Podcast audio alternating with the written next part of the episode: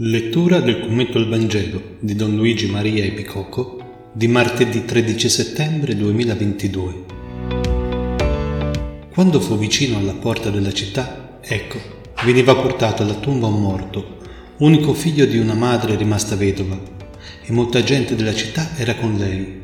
Vedendola, il Signore fu preso da grande compassione per lei e le disse, non piangere. Sarà stata silenziosa questa processione verso il cimitero. Ci sono dolori che non contemplano colonne sonore, che non sopportano parole. Il silenzio è il colore di certe disperazioni. Non ci sono nemmeno più preghiere, perché dove finisce la speranza non c'è nemmeno più l'ombra della fiducia. È un dolore così che Gesù incrocia nel Vangelo di oggi. La precisazione che quella mamma con un figlio morto è anche una vedova sta a significare la totale disperazione di quel dolore recisa nel suo frutto e recisa nella sua appartenenza. Eppure Gesù non rimane indifferente, non ha teologie da contrapporre, non ha spiegazioni che la aiutino a rassegnarsi. Le dice non piangere.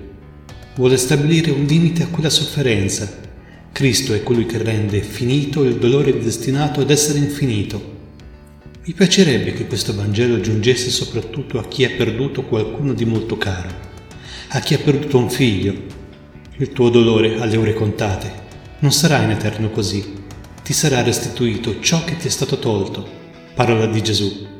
Ragazzo, dico a te, alzati. Il morto si mise seduto e cominciò a parlare, ed egli lo restituì a sua madre. Ognuno che soffre può trovarsi in questo racconto. Non è solo la vicenda di una donna sola o di un dolore solo, tutta la vita scandita dai gesti di questo racconto. Gesù che si accorge che pone un limite, che restituisce.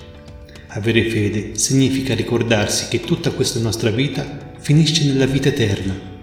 E la vita eterna è la presa da cuore di ciò che ci manca, di ciò che ci fa soffrire. È la restituzione in una maniera completamente inimmaginabile e definitiva di ciò che amiamo.